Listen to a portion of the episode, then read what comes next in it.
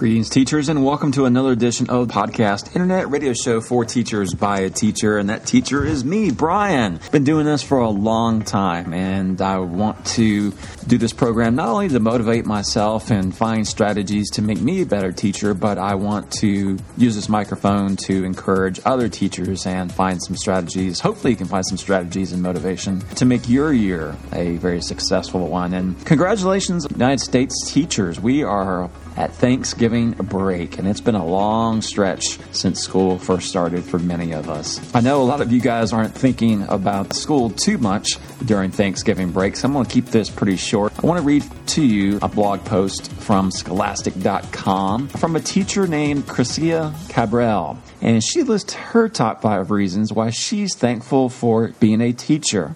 And in the spirit of Thanksgiving, we're going to share her thoughts, and maybe you can find yourself in agreement with her. Top five reasons I'm a thankful teacher by Garcia Cabral. There aren't many times in a school year where we as teachers stop and take a deep breath. The month of November brings report cards, conferences, reflections, and a wonderful opportunity just to be thankful. In my work at school, I feel like every day is a day to be thankful. Here are the top five reasons why.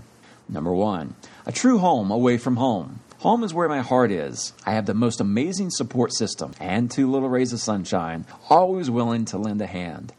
I am fortunate enough to have that continued support at my school. I work with the most incredible group of teachers. They are my family.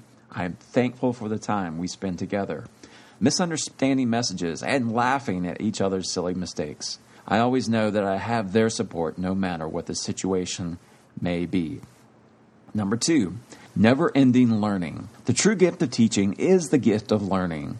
The excitement that is shared when one person gives the gift of knowledge is like a shining light that never turns dull. It is the notion that we are coming to the same place with a common goal of bettering ourselves every day.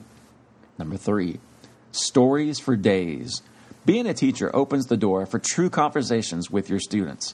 This is what I love the most students sharing their thoughts on life and what is happening in their world. From what is the latest and greatest in music to the most current drama on the playground, I hear it all. Listening to the thoughts and feelings of 9 and 10 year olds makes you take a moment and think about what really matters most. Number four, the light bulb moment.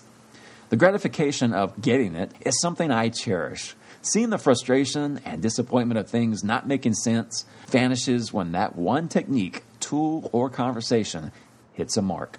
The joy of that aha moment is the reason I love what I do. I love to work through student frustrations and share my own. It's just as important for them to see me struggle as it is for me to see them. What better way to show that learning isn't always easy for anyone? And number five, I come to school every day with a well formed plan in mind. And every day, there's a crinkle in that plan. I never complain about that crinkle because that's what makes every day special. The community of teachers, students, and parents that surround me on a daily basis inspires me to do better. Without ever realizing it, my students are my number one fans and my best critics. Their desire to learn makes me want to push myself to do the same. I count my blessings every day.